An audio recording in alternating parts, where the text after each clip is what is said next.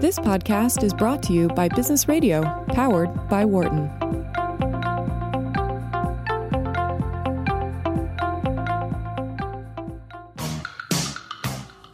Hey, folks, welcome back. You're in the workplace. I'm Peter Cappelli. With me today is Iwan Barankay, professor of management here at the Wharton School of the Show, where we talk about things going on at work. And is there a topic which is hotter than manufacturing, manufacturing jobs, at least for people who are in the policy world and think about this stuff, right? What are we going to do about manufacturing jobs?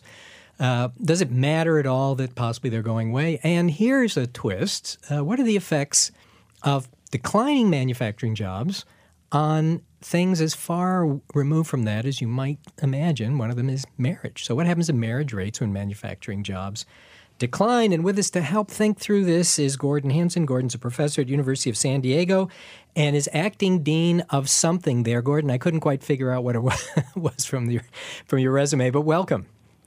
Uh, thanks very much for having me on, Peter. Uh, Gordon, what are you acting dean of there? Uh, of the School of Global Policy and Strategy at UC San Diego. Ah, fabulous. So Gordon is a, is uh, one of the international experts on questions of international jobs, uh, manufacturing, imports, and how all that stuff uh, affects the U.S. So, Gordon, if we could ask you maybe at the beginning of this conversation to help us understand a little bit about what's happened with manufacturing jobs in the U.S. for real uh, as opposed to fake fake news or fake stories. What's really happened to manufacturing jobs, and what's your bet looking forward to the future of this? And if we could maybe along the way, we'll ask you about imports, particularly from China, which I know you've written about. So, how do things look for manufacturing in the U.S. right now?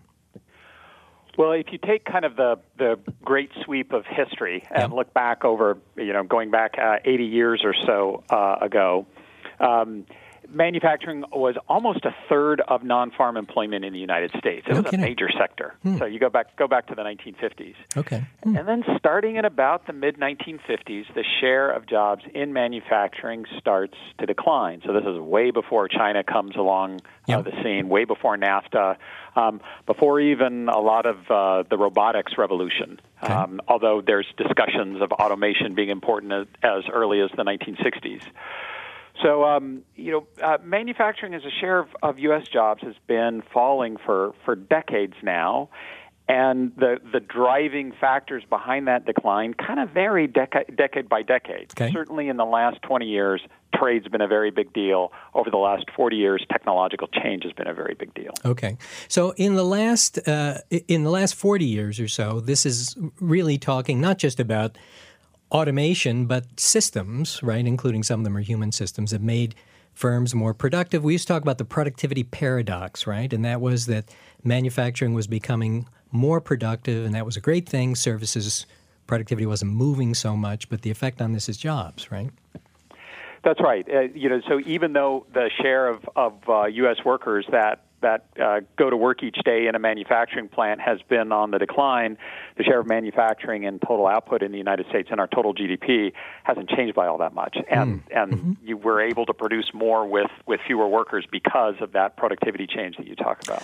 So let's talk about two things in, more recently. And the first, which you've written about, is imports. And uh, so I guess the first question is how big a deal have imports been to the change in manufacturing industry in the U.S., both the absolute size, but also maybe the composition, that is, the employment issues in particular? Sure. Uh, so, you know, the, the work that I've done with David Autor at MIT and David Dorn at the University of Zurich, uh, uh, as well as some, some other co-authors along the way, shows that, that, that trade has been a big deal in terms of, of outcomes for manufacturing workers and, and ma- manufacturing firms. Yep. Uh, we've seen the share of jobs in manufacturing decline from about uh, 13% in the early 1990s to around 9% uh, today. So that's a four percentage point drop. Yep. Um, and our estimates are that that trade with, with China in particular can account for about a fifth of that. Only a fifth of that decline. Really? Now, now No remember, now we, Huh. you might say, well, that's not that big of a deal.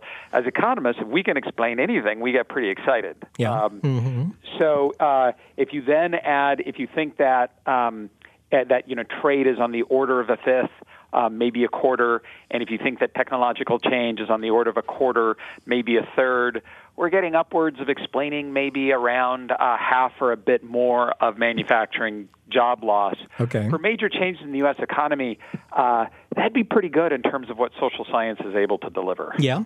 Uh, in in terms of what politicians and policy folks uh, would think, though, it sounds like the decline in manufacturing as a percentage of the economy that we could explain because of the rise of China and stuff is about one percentage point. Yeah.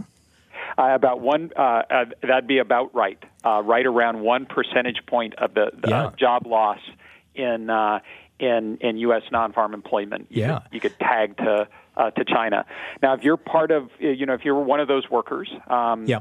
Uh, that's a big deal. Yep. Um, Yep. But it's an, uh, you know, it's not. If we go back to, uh, to to explain why the U.S. labor force doesn't look like it did in the 1950s, um, trade is only going to be a, a a pretty small part of that. Right. That's not going to be the story. So, um, I mean, I don't want you to look into the future like in a crystal ball. Instead, how about we think in, in terms of the evidence and the what we have, what we know from research of the past 10, 15 years? What do we know?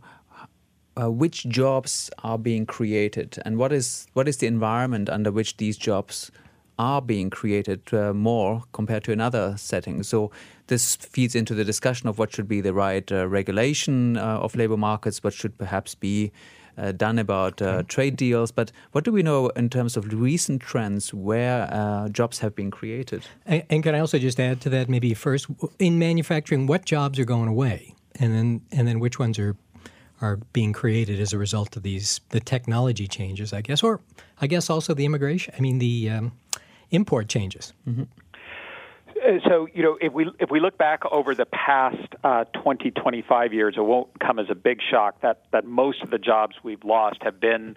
Uh, in manufacturing, have been ones held by lower skilled workers, Yeah. um, and those are workers with you know high school education or or less typically. Uh, they're jobs that um, entail lots of routine activities, so stuff that's easy to automate. Um, uh, stuff uh, uh, involved in parts of production that uses lots of labor, so the value to the firm of relocating that activity to a low wage country is going to be pretty high. Um, and so that, you know, that automation kick uh, really hits in the in the 1980s into the 1990s.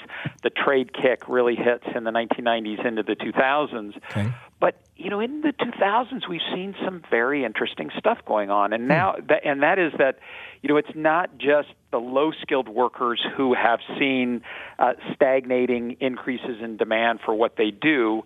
Uh, we've seen a, uh, a uh, an erosion of growth in earnings for lots of college graduates too, Yeah. as the type of jobs those workers take have moved downscale in terms of in terms of skill. Yeah. Um, And which So that- job? But which jobs have been created then? I mean, is there? A, uh, this this sounds really dire. but what uh, what has been uh, moving up then?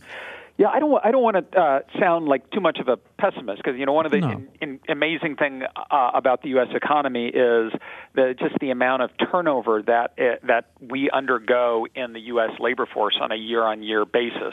So there are many, many jobs being created. Uh, now, those tend to be more in the service sector, many Yep. fewer in uh, uh, in manufacturing. Um, they tend to be jobs that emphasize. Communication and relationship uh, specific skills, uh, manual activities that are hard uh, to automate, um, jobs in the non traded sector that, that can't be replaced with imports, and then, of course, the stuff that um, you know the the management and finance and science and engineering superstars do. Yeah. So the uh, one of my favorite statistics in this is if you look at the Bureau of Labor Statistics projections on the fastest growing jobs of the top 20 fastest growing jobs, 18 require a high school degree or less, right? So there's growth at the low end and I guess Gordon there's some growth in manufacturing at the higher end of the machinist sort of spectrum, right? People who are doing running the automated equipment, I suppose, right? That's right. So you go into modern manufacturing uh, facilities today, and you are going to see a lot of robots. Um, but those robots aren't operating on their own. They Right. need minders. Uh, Yeah. They need. Uh, you know older siblings who are there to kind of tell them what to do, Yep. uh, to refit them as your as the production uh, production line changes, Yep. um, and to conduct repairs and and reprogramming. Mm-hmm. So there's a, a whole new set of jobs that are created by automation, even as automation is destroying other categories of work. Now, we want to get to your study on marriage uh, and how this Yes. relates to marriage in just a second, but I did want to add one quick thing about uh, the rise of some of these robots is that they are actually increasingly really dangerous as they become bigger and more autonomous. Their interactions with uh, the minders, the people who are helping them, um, is really problematic. And they're having to, in many cases, encase them in cages and things uh, because when the robots are flinging around, uh, and if they sometimes need repairs, they're whacking in ways which are not completely predictable and they're killing people. So it's, it's pretty dangerous stuff. Okay, get to a happier, well, not a happier story, but a different story. Let's talk about the connection between manufacturing jobs, which traditionally have been seen as pretty good jobs, especially for people who don't have high levels of education, and marriage. So tell us what the connection there is. So, what is special about manufacturing it is that it is a sector that has paid high wages to workers with uh, a high school degree or, or, or even less. Um, and it's a, very important sector in U.S. economic history in terms of providing that middle class employment opportunity to men. Yep. Because manufacturing employs uh, a disproportionately large uh, number of males. So then think of what happens in a community when manufacturing jobs uh, disappear what you're doing is taking away a sector that provides less educated men pretty uh, attractive wage earning opportunities. Um, that then makes them, in you know cold, cruel economic terms, uh, less attractive as marriage partners. Yeah. Um, we've got lots of research that that shows us as kind of that wage gap between what men earn and what women earn, something that we spend a lot of time saying, well, how do we eliminate that gap? There is there you know there are some as economists will always tell you, you know, on the one hand, then on the other hand, what is that other hand here? Yep. Um, it's that you uh, as as you shrink that that earnings gap, uh, you tend to decrease marriage rates, in particular um, at the lower end of the pay scale among um, individuals at the lower end of the pay scale. Yeah. So do you think? Uh, so one thing that's happening is good jobs uh, for men are going away, and then the men become not as able to support a family. But do you think, and do you find that that narrowing the wage gap between men and women has a, an effect as well on this? So that's what we looked at in particular. Okay. Um, was uh, you know did uh, the disappearance of manufacturing jobs associated with increased international trade Yep. uh, did it compress this earnings differential between between men and women? And the answer is that yes, it does. Um, Okay. And then then what happens? Well, uh, uh, employment rates um, that that differential between men and women that compresses also. Uh, and men are disappearing not just from uh, the labor force; they're also kind of disappearing from responsible roles in the community. They're more likely to uh, to take up dangerous behavior. Uh, Yep. Incarceration rates go up. Participation in crime goes up. Yep. And uh, you're, you see larger increases among men relative to women in uh, drug and alcohol uh, abuse.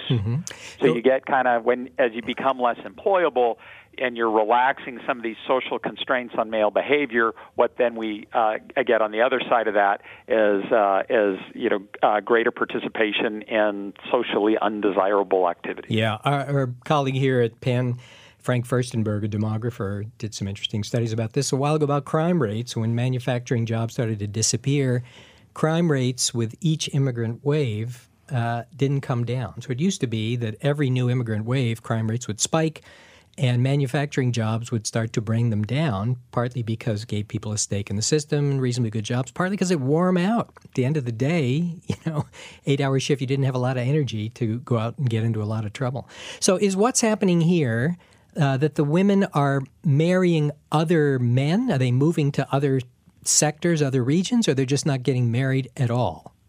They're not getting married at all. Okay. And so we have we have seen a decline in marriage in the United States. Yeah. Uh, that decline has been concentrated among individuals with uh, with less education uh, and who, uh, Oh. you know, not Mm-hmm. surprisingly, earn uh, lower incomes. Okay. Um, Now, uh, so we so that uh, uh, uh, the adverse consequences for manufacturing mean a decline in marriage. Um, it also means, and when marriage declines, you see a reduction in childbirths. But uh, what's what's interesting here is that the fertility rates, uh, the you know rates of childbirth, are not declining as quickly as marriage rates. So Okay. what we're seeing then is an increase in out of wedlock births and Yep. single parenthood. So, so what is always uh, for me a deep puzzle is uh, the rel- you know the relatively low mobility of people. Um, I mean, you and I, we are we are academics, so for us it's normal to think, of course, I'm going to the other end of the world for an, for my next appointment.